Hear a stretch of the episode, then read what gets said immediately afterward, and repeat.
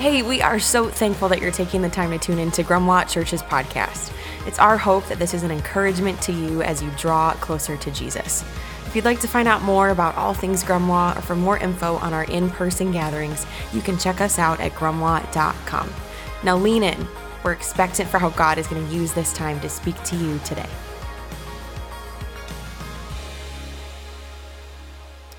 Well, I'm going to start uh, this morning from reading an excerpt from what is uh, one of my favorite books of all time, Crazy Love by Francis Chan. He says, As a pastor, I'm often called upon when life vanishes like a mist. One of the most powerful examples I've seen of this was Stan Gerlach, a successful businessman who was well known in the community. Stan was giving a eulogy at a memorial service when he decided to share the gospel, the good news of Jesus. At the end of his message, Stan told the mourners, You never know when God is going to take your life. At that moment, there's nothing you can do about it. Are you ready? Then Stan sat down, fell over, and died. His wife and sons tried to resuscitate him, but there was nothing they could do, just as Stan had said a few minutes earlier. I'll never forget receiving that phone call and heading over to the Gerlach house. Stan's wife, Susie, was just arriving home. She hugged me and cried. One of her sons, John, stepped out of the car weeping. He asked me, Did you hear the story? Did you hear? I'm so proud of him. My dad died doing what he loved doing most. He was telling people about Jesus. I was asked to share a word with everyone gathered. There were children, grandchildren, neighbors, and friends. I opened my Bible to Matthew chapter 10, verses 32 and 33. Whoever acknowledges me before men, I will also acknowledge him before my Father in heaven. But whoever disowns me before men, I will disown him before my Father in heaven. I asked everyone to imagine what it must have felt like for Stan. One moment, he was at a memorial service saying to a crowd, This is who Jesus is. The next, he was before God hearing Jesus say, This is who Stan Gerlach is. One second he was confessing Jesus, a second later, Jesus was confessing him. It happens that quickly, and it could happen to any of us. In the words of Stan Gerlach, are you ready? Welcome to Grumlaw Church. That is quite the way to start a message. But how many of you have ever heard the phrase, the writing is on the wall? If I could see your hands, I'd think that most of you are probably raising them right now. Probably every one of you have heard that phrase, but in a nutshell, it means uh, that something bad usually is about to happen to you, that your fate has been sealed. In the context of life and death, it refers to what is often an uncomfortable truth for a lot of people that we all will eventually die, that, that our time on this earth is quite limited. To, to use another common phrase, your days are numbered. Nobody's able to put off death. Father Time is undefeated. Again, welcome to Grumlaw Church this morning. Well, why am I telling you all of this? Just about every single one of us have, have heard that phrase before, that the writing is on the wall, but most of us probably had no idea that its origins actually lie in this book of Daniel.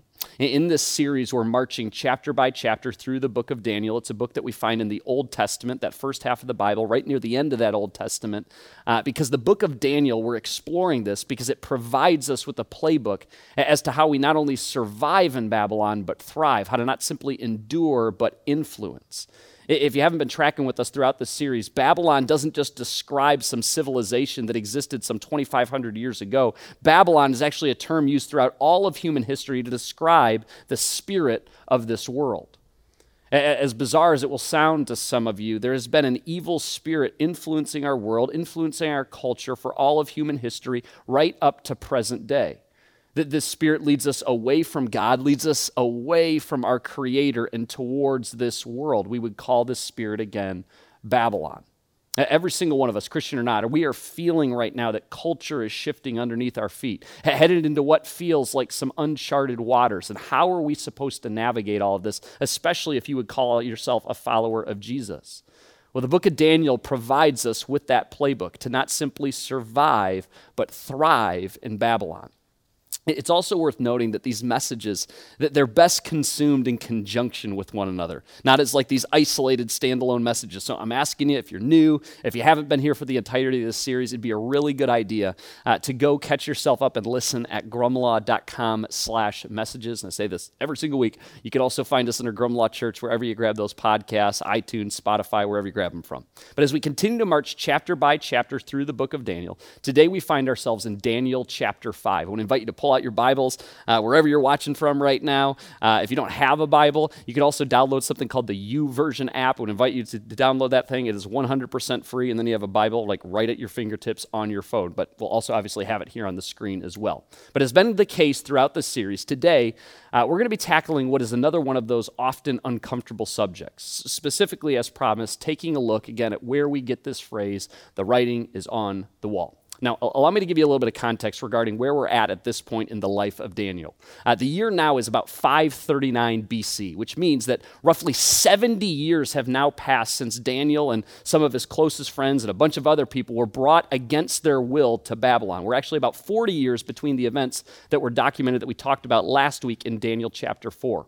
Uh, Daniel, if you're doing the math then, he's an old man, like over 80 years old, old. King Nebuchadnezzar, whom we talked about at length in those first five parts of this series, He's been dead now for about 23 years, which means uh, that Daniel has a new king, a, a guy who goes by the name of Belshazzar. Now, Belshazzar is actually the spoiled, entitled trust fund grandson of King Nebuchadnezzar. And in Daniel chapter 5, Belshazzar is throwing an all out rager of a party. He is partying like it is 539 BC because, well, it was. So we're going to pick up here in Daniel chapter 5, verse 1. It says, Many years later, King Belshazzar gave a great feast for a thousand of his nobles, and he drank wine with them. Uh, I've highlighted the word wine here because what is translated wine in our English language, in the original language with where this was written, uh, it's actually a pretty distinct word. We see wine pop up all over this ancient text, but here we see this word wine, and more literally translated, it would mean lots of wine. The, the, writer is making a point of emphasis that these people were doing a lot of drinking. This was a rager of a party. Well, while Belshazzar was drinking the wine, he gave orders to bring in the gold and silver cups that his predecessor, Nebuchadnezzar, had taken from the temple in Jerusalem. Now, now as we talked about in part one, when one nation defeated a nation at this point in history, it wasn't just seen as our people defeated your people or our nation defeated your nation. It was also seen as our gods defeated your gods. So, so, Belshazzar, he's rolling out all these relics to basically show to all of his guests hey, look at how victorious Babylon had been.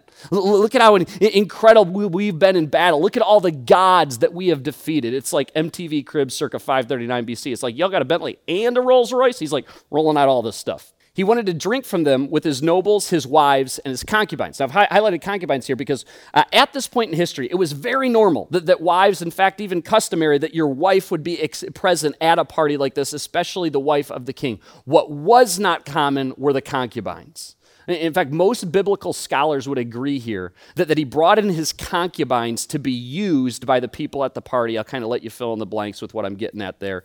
Uh, PG 13. So they brought these gold cups taken from the temple, the house of God in Jerusalem, and the king and his nobles his wives and his concubines drank from them. While they drank from them, they praised their idols made of gold, silver, bronze, iron, wood, and stone. He, he, here's what I'm getting at right here that this was not a normal party.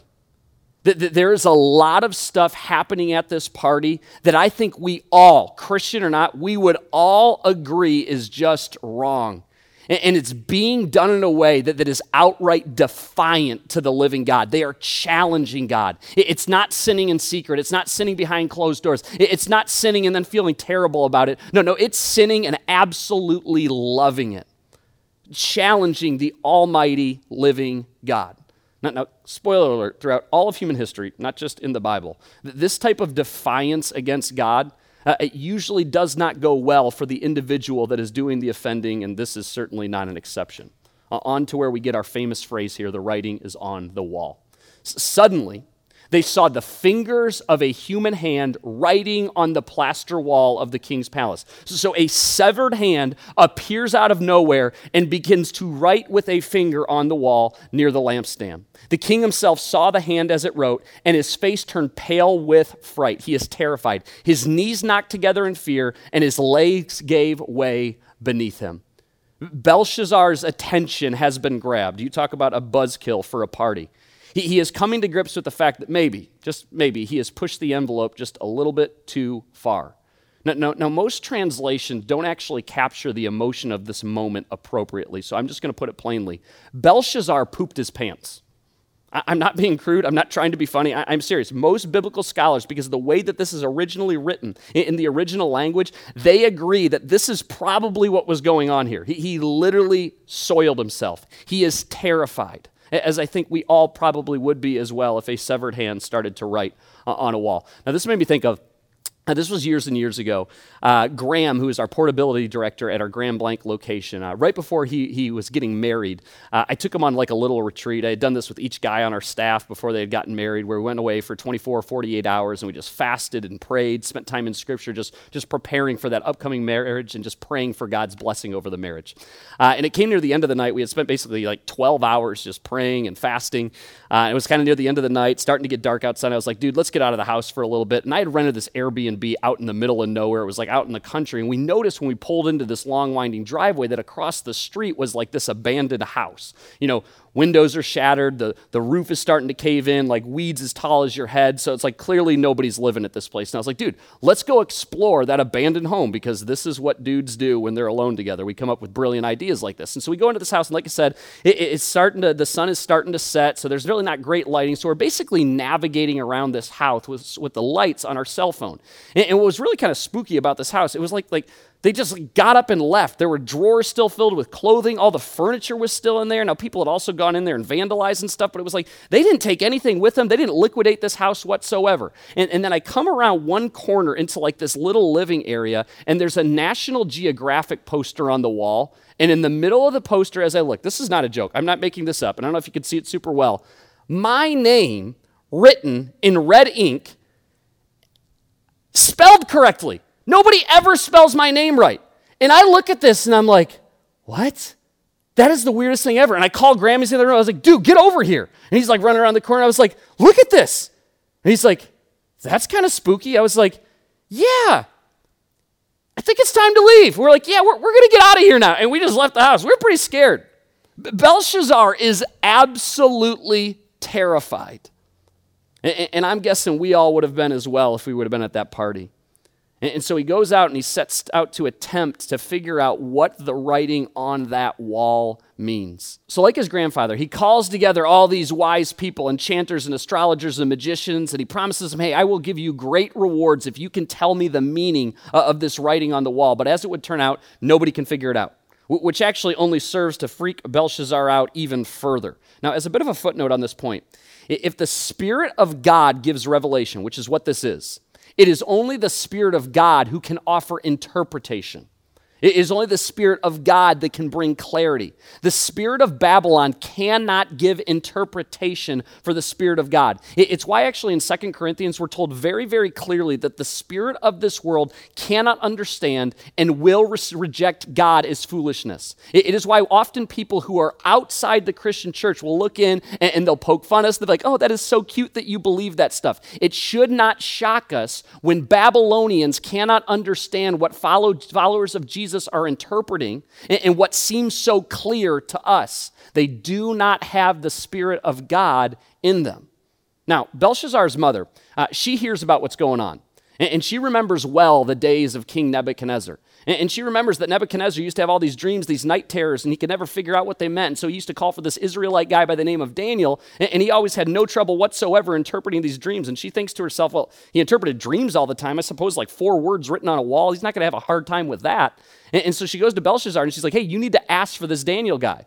And so, of course, right away he sends for Daniel, and Daniel comes strolling in. That's my impression of on, on a walker because you know he's 80 years old at this point. He, he takes one look at the wall and without even flinching, he goes, Yeah, I know exactly what that means. Because he had the Spirit of God in him. And he looks at Belshazzar and he says, This is the message that was written Mene, Mene, Tekel, and Parsin." And, and then Daniel goes on to offer an interpretation. You can read this for yourself. He first up says, Hey, Mene means numbered.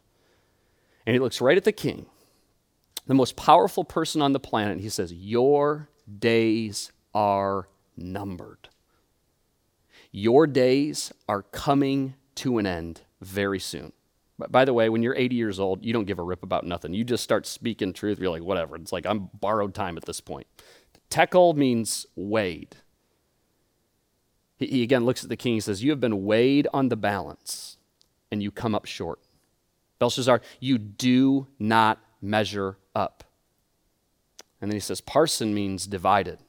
Your kingdom, the kingdom of Babylon, it's going to be divided quite specifically between the Medes and the Persians. Now, now, now, listen to this. This is incredible. We know not just from Scripture, but, but from other history books, as well as archaeological findings, that the day after these words were recorded, Babylon was invaded by the Medo Persian Empire and fell. The, the, the, what was once the most powerful nation on the planet fell, never to rise again. And on that particular invasion, Belshazzar was killed. Mene, Mene, Tekel, and Parsin. Numbered, weighed, divided. Now, as we've been talking about, the book of Daniel is the playbook for all of human history for how we not only survive in Babylon, but thrive how, how we don't only endure, but influence. So, what do these words, what, what does this chapter, Mene, Mene, Tekel, and Parsin, what does this have to do with any of us? Church, I, I just kind of want to come clean here on the front end. I, I'm going to admit to all of you, this is not really a subject that's all that fun to talk about. This is one of those where I'm like, can we just kind of breeze past Daniel chapter 5? There are certain topics things like God's grace, forgiveness, the Holy Spirit being our helper that kind of get like this universal approval rating. But, but, but then there are other topics that, that are brought up in this book that we call the Bible that, that we just kind of prefer to push to the side. We're like, yeah, we, we, we don't really need to talk about that. But pastors like me will say things like, well, that's more of a private conversation, not something to ta- be talked about publicly on a Sunday morning. There are the topics that are met with a lot of blank stares, a lot of kind of like uncomfortable shifting in seats. And again, if I'm being total, totally vulnerable for a person like me, makes me a little fearful as to whether all of you will tune back in next week. See, there are some topics that get you applauded as the hero, and, and there are other topics that get you pounded like a nail. This one is the latter. But, but I want to explain this. As your pastor, I have a deep seated conviction and more importantly, in obedience to Holy Spirit, to, to not just present you with what you want to hear, with what I want to hear, but, but what is true. In, in fact, I'll, I'll go so far as to say to not speak, to not teach on topics such as these is precisely the most unloving thing that I could do for this faith community. And, and if you really hate what, what I'm about to share, what I'm about to teach on, remember, you can get free Starbucks if you show back up next week. Okay, let's just kind of get this out here. The writing is on the wall for all of us. Mene, Mene, Tekel, and Parsin will ultimately be God's verdict on every single person who is watching right now. Mene again means, means numbered. Now, what's really, really interesting is that we know for certain, we know for certain that the Babylonians knew of the invading Medo Persian army as they're throwing this party. And they also knew that their army did not stand a chance. They knew that they were going to lose that battle, they knew they were going to be defeated. So it stands to ask the question what kind of an idiot throws a party when death is on your doorstep? And I'll tell you who. Basically, all people for all of human history, including right now in present day America. Most people spend their entire lives distracting themselves from the reality of their coming and certain death. Satan has been doing this since day one when he whispered to Eve, Surely you won't die. Even though we know propositionally that our days are indeed numbered, the spirit of Babylon, the spirit of this world, has convinced us to live oblivious to the reality of our coming death and the permanency of eternity. One of my favorite quotes of, of all time is I just love how it cuts through the red tape and it just cuts right to the chase. It's, it's so simple, it's so clear. It, it comes from a rapper by the name of Lecrae. He says, If I'm wrong about God, then I wasted my life. If you're wrong about God, then you wasted your eternity. Every single one of our days have been numbered. Now, now you probably won't be told by a prophet exactly when you're going to die, like Belshazzar. But, but we all know this. We all know that eventually we're going to die. And, and when we die, what then? Now, because of the death and the resurrection of Jesus, I, I know exactly where I'm going. And, and, honestly, the world, Babylon, will point their finger and, and they'll laugh at followers of Jesus. Oh, that's so cute that you subscribed to that little fairy tale. I mean, what a nice little thing that you've, you know, kind of decided to believe, but there's no way that can be true. That's fine, laugh all you want, but come on, who is taking the bigger risk? Because every single one of us agree that this time on earth is finite. What, what people disagree about, what there's contention on, is, is this whole idea of eternity. And, and if eternity is for real, if there's something after this life, our time on this earth, something that lasts, well, forever, I am not crazy enough to leave that to chance. All of our days are numbered. Tekel, again, means weighed. Now, if we wind a little bit in Daniel chapter 5, before Daniel uh, actually goes on to interpret this writing on the wall f- for the king, he, he, actually first takes a jog down memory lane with Belshazzar.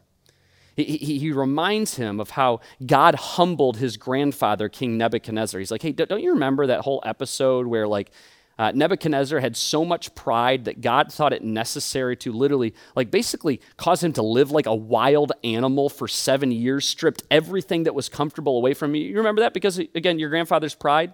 And, and then he looks right at him and he says, and remember, when you're 80 years old, you don't give a rip about nothing. He says, Hey, you are his successor, O Belshazzar, and you knew all of this. Yet you have not humbled yourself. For you have proudly defied the Lord of heaven and have had these cups from his temple brought before you. You and your nobles and your wives and concubines have been drinking wine from them while praising gods of silver, gold, bronze, iron, wood, and stone, gods that neither see nor hear nor know anything at all. But you have not honored the God who gives you the breath of life and controls your destiny, where you're going to spend eternity. See, God through Daniel is charging Belshazzar with two things. One, he's going, You have not put God first. You have not worshiped God as God. You haven't given him glory. You haven't credited him with your successes, your accomplishments, your power. You have not lived your life, Belshazzar, in response to him. He has not held first place in your heart. Instead, you worshiped idols because you thought you could control them. And you've lived to please yourself, not God. And two, he says, You have taken what God set apart for his purposes and used them for yourself. Church, that's pretty much the textbook definition of sin. Taking what God has set apart for his purposes and using it for our own. Now, now let me show you just a couple of common ways that uh, I see people doing this. One is with our, our talents. Your talents, your gifts, to be very clear, were given to you from God to glorify God and to serve Him, to be used as instruments to lead other people closer to Him. To, to, to, not use them for his purposes is like stealing the consecrated things and using them for yourself. In, in fact, Jesus, during his time on earth, he, he speaks very, very directly to this. He, he, in fact, at one point tells this whole story uh, where he talks about these three servants that worked for this wealthy landowner, and the wealthy landowner go, decides to go away on business for you know a period of time. And while he's gone, he, he looks at these three servants and he gives each of them sums of money. He gives one five thousand dollars, another three thousand, another thousand. He's like, hey, while I'm gone, I, I want you to do something wise with this money. And so he goes away, comes back, and he calls the three of them together, and he's like, all right, how do we do? First two guys like, we doubled it. He's like, that is awesome way to go. He looks at the third guy and he goes, what about you? And he's like, well, you know, you kind of have the reputation for being a little bit harsh, and I don't want to lose the money. So uh, what I did is I went out and I buried it in a hole uh, and waited for you to come back. So it is a little bit dirty, but don't worry, I didn't lose the nickel. At least he's breaking even, right? Wrong. Jesus calls this money barrier a wicked servant. Uh, apparently, being wicked goes beyond breaking blatant commandments given by God and extends to failing to leverage your talents for God's purposes. D- don't miss this. One is a sin of commission, the other is a sin of omission. L- let that sink in. What Jesus is saying is you can be the model churchgoer, never do anything wrong, never break any laws, but God may see you as wicked simply because you did not offer your talents back to Him like a blank check saying, God, what do you want me to do with these? To not do that is stealing from God. another way that we go about doing this is with our resources. Uh, every single one of you watching, I'm guessing, live in America, which means that every single one of us have more stuff, money, and possessions than we will ever need. And I'm going to speak right now in a very, very straightforward way. Uh, and by the way, if you're not a follower of Jesus, please ignore me here for a second. If you're a follower of Jesus, this is your time to tune in.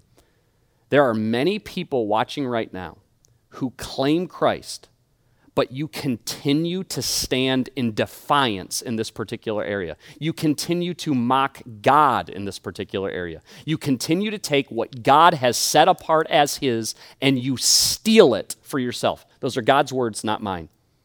We spent six weeks teaching about this back in uh, October and November. God makes this very, very clear. This is not a gray area. This is as black and white as black and white gets. He, he says 10% of your pay as a follower of Jesus is His. Don't touch it. He commands you to give it to Him. But just like Belshazzar, and some of you are going to say, that's not a fair comparison. I promise you it's more than fair. It is no different in the eyes of God. You continue to rob God, taking what He has set apart for His purposes, and you instead use it for your own. Come on, I, I, take no pleasure in passing this along, but I want you to think about this question Are you using your resources to leverage the kingdom of God or to leverage your kingdom? Now, now to be clear, this extends beyond money. That, there's nothing off limits for God. As followers of Jesus, it is all up for grabs to be used in His kingdom. In fact, one of the prayers that I began to pray all over again is uh, and I'm sorry if my wife's watching right now, you're finding out about this like literally right this. I haven't even told you this yet. But uh, my wife and I, we have a guest room, which, if there's anything that speaks to the abundance of Americans, is that most of us have guest rooms in our house for like people that might stay the house, stay the night at our house. Uh, and that like really accounts to usually about 10 days a year. Like it's not very often at all. But uh, my wife and I, uh, throughout the years, have had girls, uh, had singles that have lived in our basement just because they needed a place to love, they needed a family to love on them. Uh, and we've opened up our home for, you know, literally years at a time at certain points. And uh, now this guest room in our home, it's sat empty now for, for a pretty long time. And as I was preparing this message and, you know, maybe feeling pretty good about myself in the financial world, God's like, hey, what, what about that room? What, what about that room that just continues to sit empty? You think maybe we should pray about that? You think maybe you should ask me if, if I want to put somebody else in there? I'm like, okay, so Back to, back to this again. I'm back to praying, like, okay, God, if you want to use this room for somebody that's supposed to come live with us, I'm open to that. Church, again, I, I know teaching on this isn't going to win me a lot of fanfare, but God is absolutely weighing us. He, he's paying attention to whether or not we're putting Him first. He, he knows if we're using what He has generously given us for our own glory or for His. And, church, I, I really, really want us to think about this. The Babylonians knew they were about to be invaded, they knew death was at their door. And what did they do? Just kept on partying, living oblivious to their coming death and the permanency of their eternity. Have you loved and served God above all things? Have you used the time, the resources, the, the, the, talents that God has given you for His glory and His purposes or for your own? I, I, I promise I'm saying this genuinely. It causes me untold grief, as it does your Heavenly Father, that many of you are going to hear this message today, and you will pause for a moment to reflect. You'll think about the implications. You'll sit there and like, oh, man, that kind of just hit me like a ton of bricks. You might wake up Monday morning still thinking about it. Shoot, it might last a week. It will grab your attention. But rather than making wholesale changes to your life, you'll eventually just wait for the music to kick back on and keep on partying. Which brings us to that final word parsin, divided. Your kingdom, your life will be taken from you. Paul tells us in his early letter to the Christian church in Rome, he reminds us of a truth that I actually think we all know that we all fall short, that none of us measure up. And, and the wages of living this way, it leads to death. That the writing is on the wall for all of us. Now, about 95% of this message is kind of like this swift kick to the groin, but, but here's where it makes a turn, and for some of us will almost sound too good to be true. Just like the finger of God appeared to the Babylonians some 2,500 years ago, about 500 years after this event that we're exploring this morning, God in flesh stepped foot on this earth. Through the person of Jesus, the finger of God has appeared to this generation, verified through prophecy, verified through the outpouring of the Holy Spirit, God in spirit, verified through miracles, and most of all, verified, validated by the resurrection of Jesus.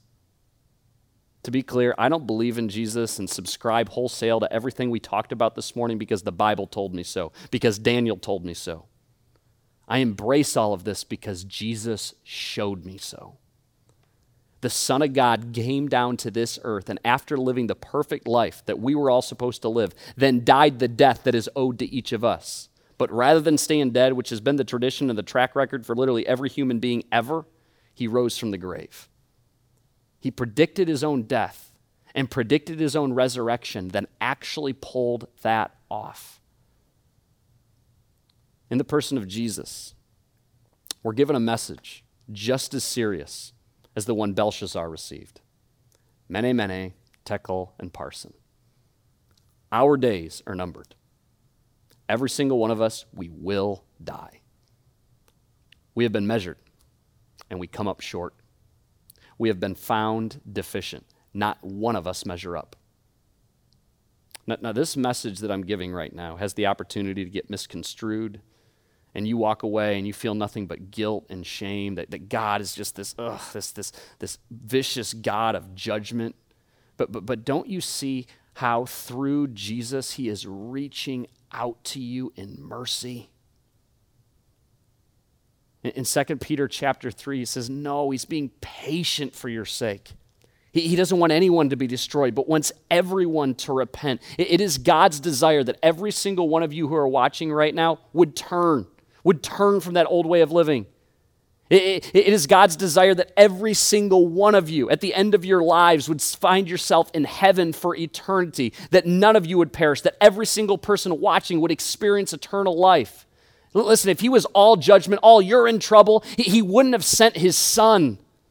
At the core of Jesus' message is that none of us will ever measure up. We all fall short, but God, rather than leaving us in this predicament, he offered up his one and his only son as the substitute to, to take divine judgment in your place, in my place he, he lived the life that you were supposed to live, then died the death that you were condemned to die, paying the price for your sin. And then, so, when you receive Him onto your side of the scales, God puts the righteousness of Christ. And on that other side, He takes away any bit of condemnation that came from your sin. So there's nothing left on that side of the scale. That, that means that if you are in Christ on the scales of God's justice, you are no longer deficient. You, you no longer fall short. Nothing in all of eternity could ever tip the scales of justice against you because on your side is the once and for all payment of Jesus. God quite literally tipped the scales in your direction. Mene, Mene, Tekel, and Parsin. Our kingdom will be divided. At the end of our lives, if we leverage all that we have received from God for ourselves, we'll lose it. All of it. Up to and including our lives, even our souls. But, but God gives us the opportunity to live our lives in such a way, to leverage our time, talents, and treasure in such a way that it all points back to Him. Where we go to God and say, what do you want me to do with all of this?